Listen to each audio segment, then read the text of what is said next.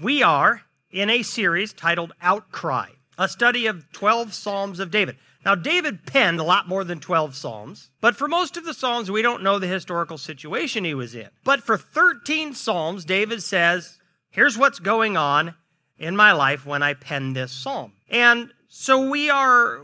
We're calling it outcry because we get to listen in as David cries out to the Lord from the midst of his situation. And sometimes it's a desperate situation and he's crying out, God, deliver me. If you don't come through for me, I am sunk.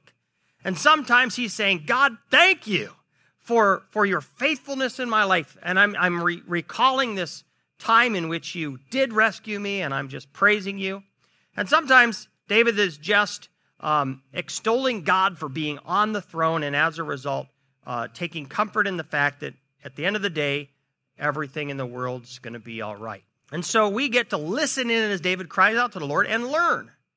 Uh, there are a few things more important to us spiritually than knowing how to bring before the Lord uh, our real life situation and how to pray with faith through that situation.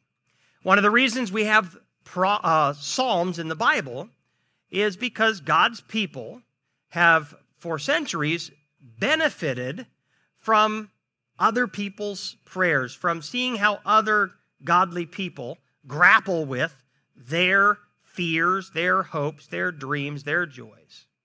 And sometimes we simply uh, just use their words as our own and we pray a psalm and we let someone else's words speak for us. And that's okay. Uh, that's why they're in the Bible to learn from, to, to model our, our prayer life after. Because at the end of the day, uh, all the Psalms are reflecting a, um, a, a, faith response to the real life situation uh, with all of its rawness. And it's beautiful. Turn in your Bibles, if you would, to Psalm chapter 30. This is our psalm for today.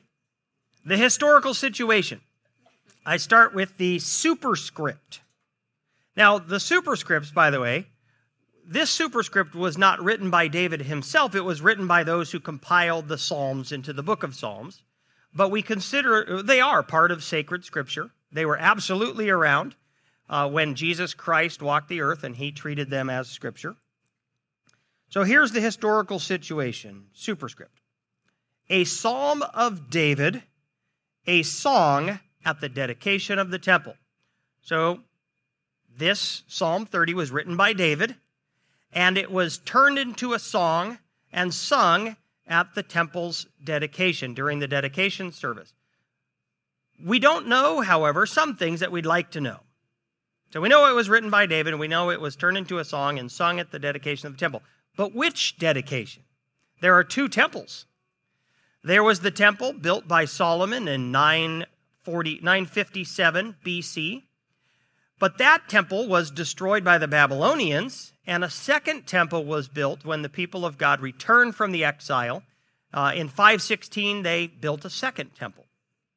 And so, was this psalm sung at the dedication of the first temple, the second temple, or both? We don't know.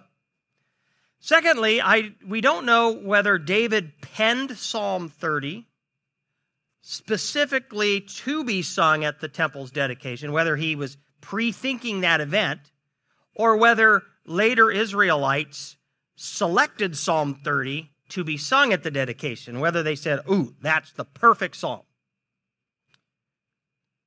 Either way, whether it was David who penned the psalm for the purpose of the temple's dedication or, or later Israelites who recognized it as the perfect psalm to be sung, it, this psalm tells us the primary purpose of the temple and three, its three core activities. All right, let's read the psalm and then we'll uh, unpack it together. I will extol you, O Lord, for you have drawn me up and have not let my foes rejoice over me. O Lord my God, I cried to you for help, and you have healed me. O Lord, you have brought up my soul from Sheol. You restored me to, uh, restored me to life from among those who go down to the pit. Sing praises to the Lord, O you his saints, and give thanks to his holy name. For his anger is but for a moment, and his favor is for a lifetime. Weeping may tarry for the night, but joy comes with the morning. As for me, I said in my prosperity, I shall never be moved.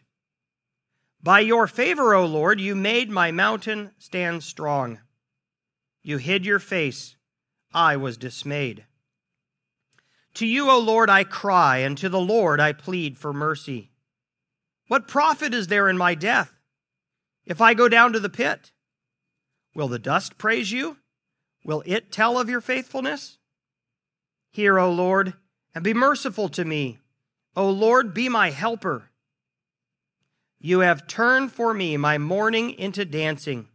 You've loosed my sackcloth and clothed me with gladness, that my glory may sing your praise and not be silent. O Lord my God, I will give thanks to you forever. Now, there are some things that are conspicuously absent from this psalm. Nowhere does it talk about the building. Nowhere does this psalm say, This is one of the wonders of the ancient world, and it proclaims the glory of the nation Israel, the skill of her craftsmen, her wealth. Nothing in here about the glory of the nation, nothing in here about the building, although it was one of the wonders of the ancient world. Nothing in here about the glory of the nation. It's all about relationship.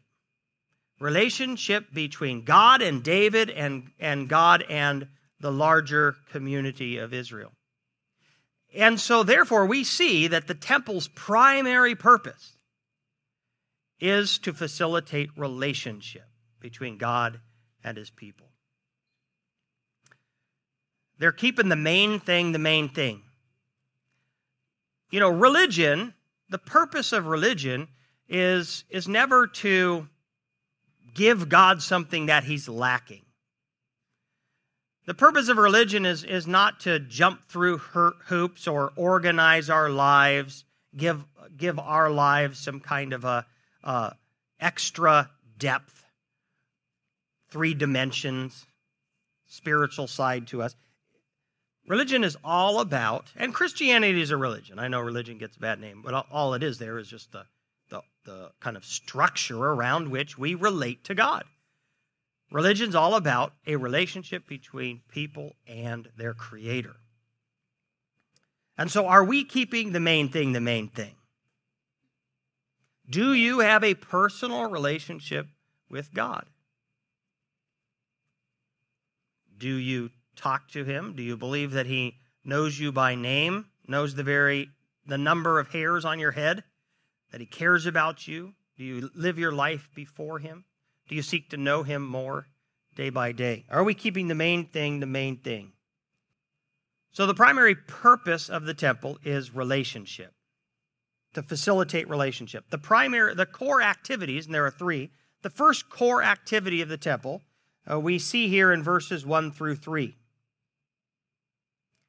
I will extol you, O Lord, for you have drawn me up and have not let my foes rejoice over me.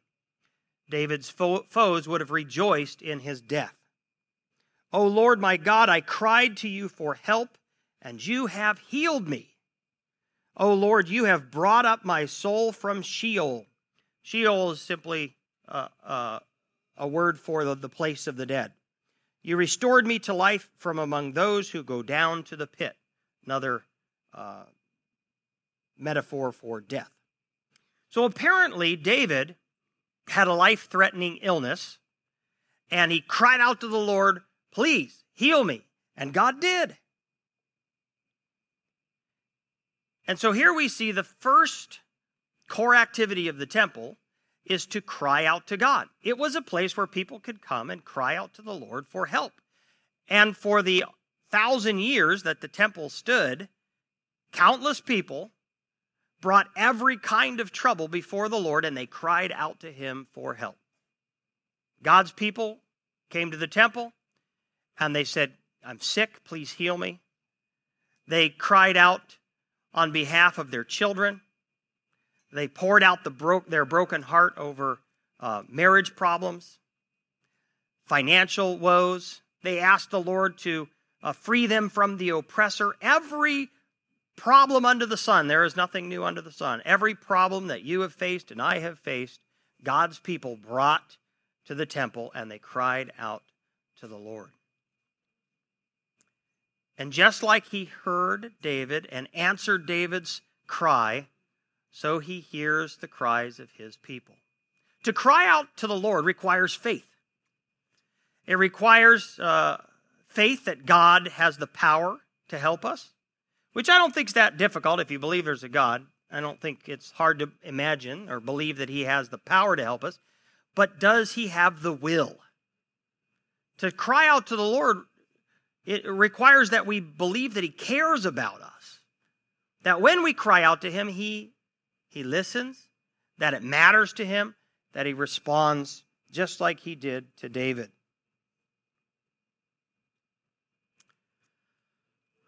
All right. So I have to imagine you're thinking, this is an interesting history lesson, but we haven't had a temple for 2,000 years. Who cares? Well, we don't have a building, but the temple of God is alive and well on planet Earth. The Apostle Paul tells us in 1 Corinthians 3 and also in 1 Corinthians 6 that the Christian is the temple of God. 1 Corinthians chapter 3 verse 16. Do you not know, Christian, that you are God's temple and that God's spirit dwells in you? 1 Corinthians 6:19. Or do you not know that your body is a temple of the Holy Spirit within you, whom you have from God? The reason the temple was the temple was because God chose to reside there. In fact, the, there was a time in which, uh, due to the sin of the nation of Israel, God finally had enough and, and his spirit left the temple. And shortly thereafter, the Babylonians came and destroyed it. Well, Paul is saying, Christian, the Spirit of the living God indwells you. You are the temple. And so here is here's why this is important. I think when we look at Psalm 30 and we see the core activities of the temple, we're seeing the core activities of our lives.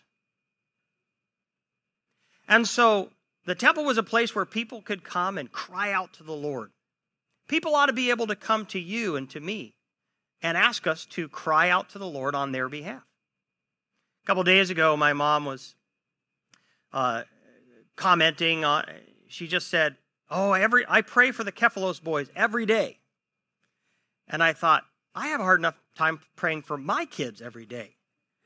She's down to, you know, her kids or grandkids, and now she's off with somebody else's kids.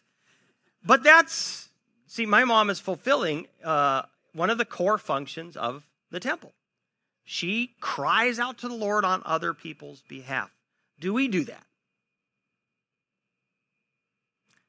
This should be a core function of our life. When people tell us about uh, their needs, tell us what's going on in their lives, and we get this, right? People tell us this stuff. We have all, there are lots of things we could pray for, but are we are we crying out to the Lord on their behalf?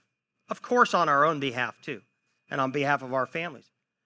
But this should be one of the core functions of the Christian to cry out to the Lord for help, confident that He hears and He cares and He answers. Is this a core function of your life? Temple of God. The second core function of the temple, and thus core function of our lives as Christians, we see in verses 4 through 7. Sing praises to the Lord, O you, his saints, and give thanks to his holy name. For his anger is but for a moment, and his favor is for a lifetime. Weeping may tarry for the night, but joy comes with the morning. As for me, I said in my prosperity, I shall never be moved. By your favor, O Lord, you made my mountain stand strong. You hid your face, I was dismayed. here David is telling on himself.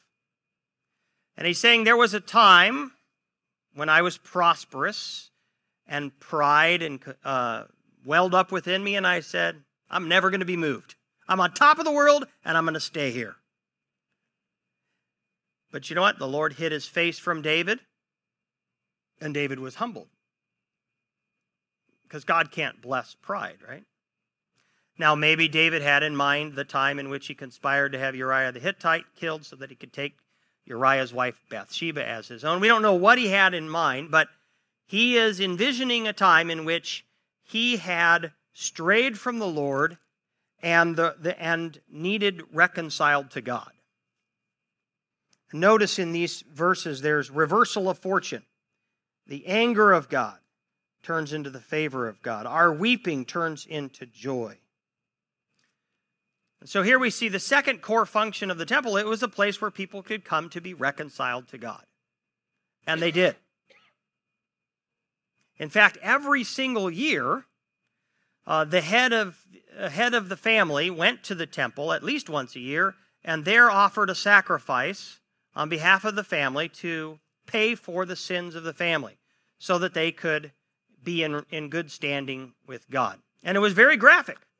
Uh, it, if um, the head of the family had to bring a lamb or a bull, and they had to actually put their hand on the animal's head and cut the throat of the animal. And why? It, so the priest didn't cut the throat of the animal, the head of the family had to do that. So that it would it was a graphic reminder that my sins and the sins of my family are causing the death of the animal. For the wages of sin is death. Because I have sinned and we have sinned, this animal is dying. Now, animals can't pay for the sins of a human, they just atoned, which means covered. The sins of people were not taken away until the Lamb of God, who takes away the sins of the world, died. And who is that? Jesus Christ, the God man. He was the, the, the ultimate sacrifice. I want to read from 1 John, where the Apostle John describes the process of reconciliation with God that is in play today. So, in the, during the time of the temple, people, animals were, the lives of animals were taken. And here we are in the New Testament era, the church age. 1 John chapter 1, starting in verse 5, a little bit longer section. But here, John is describing the gospel. This is the message we have heard from him, that would be Jesus, and proclaim to you that God is light and in him there is no darkness at all. That's who God is, right? Perfection, moral, moral perfection. If we say we have fellowship with him while we walk in darkness, we lie and do not practice the truth. How are we supposed to have fellowship with a with a, a holy God when our lives are unholy? But if we walk in the light as he is in the light, we have fellowship with one another, and the blood of Jesus, his son, cleanses us from all sin. There's the sacrifice. If we say we have no sin, we deceive ourselves and the truth is not in us. So everyone needs the blood of Christ cleansing them. If we confess our sins, he is faithful and just to forgive us our sins and to cleanse us from all unrighteousness. If we say we have not sinned, we make him a liar, and his word is not in us. My little children, I am writing these things to you so that you may not sin. That's the goal, right? Be perfect as our Father in heaven is perfect. But if anyone does sin, and we do, we have an advocate with the Father, Jesus Christ the righteous. He is the propitiation for our sins. That's a big word, but it means that He is the payment for. And not for ours only, but also for the sins of the whole world. And by this we know that we have come to know Him if we keep His commandments. Whoever says, I know Him, but does not keep His commandments is a liar, and the truth is not in Him. Notice the, the ways that people can deceive themselves. Um, I can live live like hell and I'm going to heaven. That's a lie. Uh, or this, I have never sinned, therefore I don't need the blood of Christ to pay for my sins. That's a lie. A lot of ways people deceive themselves. Whoever says, I know him, but does not keep his commandments is a liar, and the truth is not in him. But whoever keeps his word, in him truly the love of God is perfected.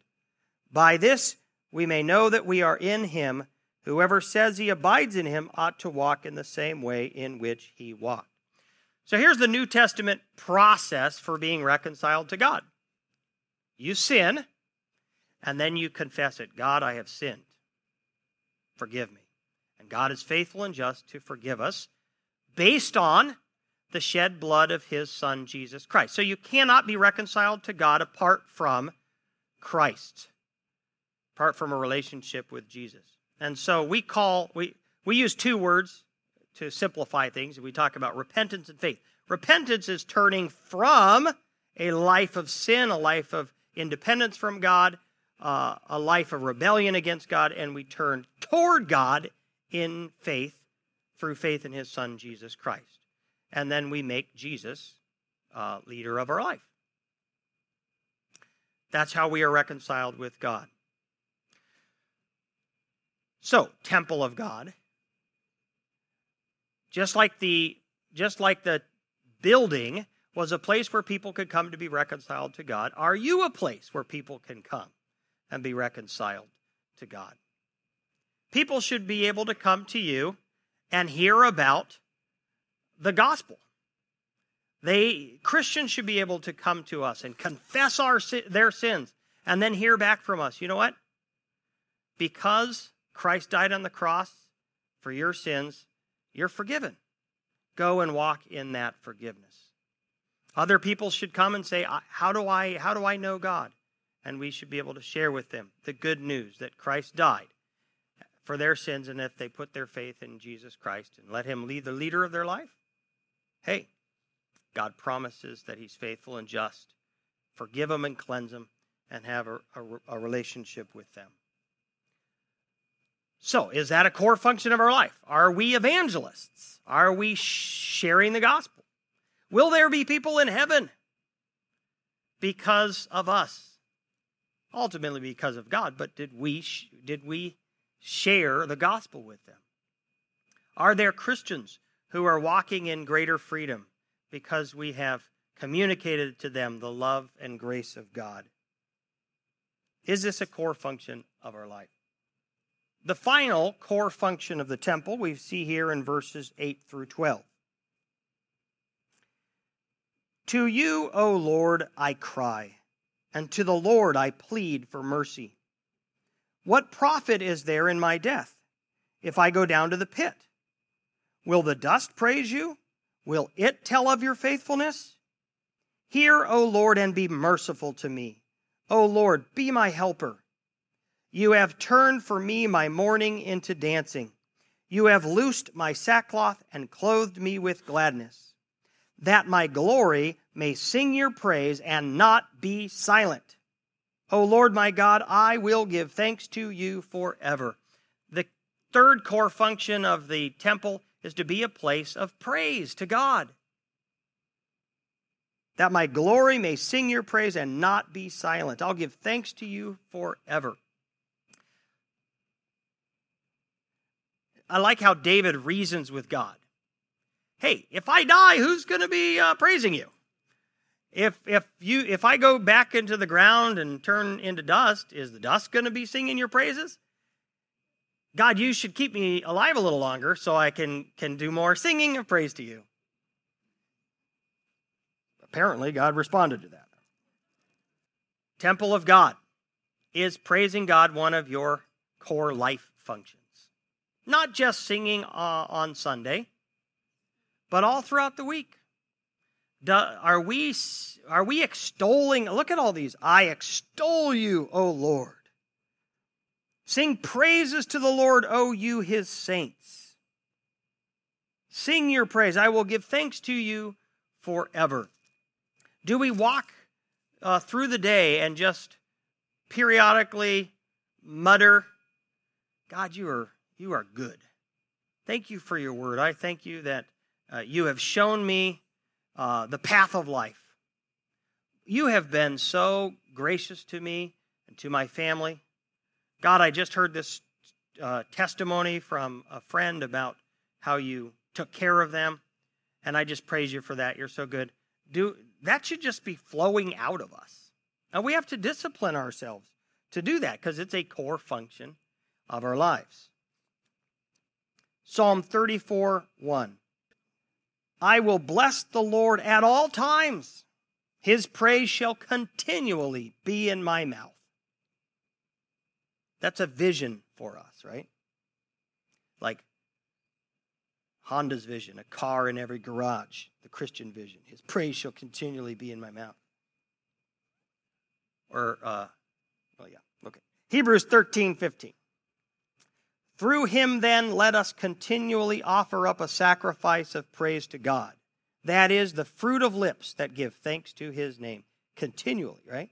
Rejoice always, 1 Thessalonians 5:16. Rejoice always, pray without ceasing, give thanks in all circumstances, for this is the will of God in Christ Jesus for you and for me. We should we are the temple of God and we should be praising God. You know that the uh, the temple they had full-time temple singers, temple musicians whose uh, their whole point was to ensure that praise was constantly going up from the from the nation of Israel uh, to the Lord. That, that there just would not be a day when God was not praised. And I think that's a good vision uh, for us as well. All right, to summarize, the primary purpose of the temple was to facilitate relationship. Keep the main thing the main thing. It's all about a relationship with God. Uh, we're not just going through motions, it's not about checking off the to do list. In fact, the to dos are only uh, significant in, in the fact that they help us uh, help facilitate relationship with God. That's the point of them. Prayer, fasting, reading your Bible. You don't get bonus points for that. It, it's, it's, the bonus is if it deepens your relationship with God and your trust in Him and your love for Him. That's why you do the spiritual disciplines, right? And, and that's, an, that's important. Otherwise, spiritual disciplines become burdensome as opposed to privileges and joy. So, are we keeping the main thing the main thing? It's all about relationship. And then, are these core are these uh, core activities of our, our lives? Um, number one, are we a place? Are we crying out to the Lord on behalf of other people? Are we a place where people can come and uh, ask us to cry out to God for help? Are we helping people be reconciled to God? Are we sharing the gospel with other people? And finally, are we uh, engaged in continual praise of God? May I submit to you that the more that these are core activities of our lives, the more fulfilled we will be, and the more spiritually vibrant and vital we will be. Because if the Spirit of the living God dwells within you, you are the temple of God, and you will be happiest as you're engaged in these uh, core activities. So I want to conclude by talking to the non Christian. Until you are indwelt with the Spirit of God, you're not the temple of God. There is a massive difference between those who are indwelt with the Spirit of God and those who are not. Those who are indwelt with the Spirit of God are in constant communion with God, and the life of God is at work within their lives. Those who are not indwelt with the Spirit of God, they don't have that relationship with God. It's a totally different way of living. And so, if this is, why would you be in church if this weren't somewhat attractive to you? God promises to send his Spirit to indwell the follower of Christ. And if you want that life, it comes about through repenting of your sins and putting your faith in God's Son, Jesus, and making him Lord of your life. And God says, if you do that, I will honor that decision by granting you my Spirit to dwell within you, uh, to transform you from the inside out. And ultimately, when you die, my spirit will take you to, to dwell with me for all time. And so I don't want to um, end today's service without offering that to you. In fact, the Bible says that uh, I'm supposed to do that. Here's what it says We are ambassadors for Christ, God making his appeal through us. Okay, so God wants you to hear him inviting you, appealing you, appealing to you through me. We implore you on behalf of Christ, be reconciled to God. For our sake, he made him, Jesus, to be sin, who knew no sin, so that in him we might become the righteousness of God. God wants a relationship with you. And relationships always have a starting point, don't they? And today can be the starting point where you can go from being a person not indwelt with the Spirit of God to a person who is reconciled to God, indwelt with His Spirit, and then begin a life where, whereby you uh, engage in these core functions of the temple.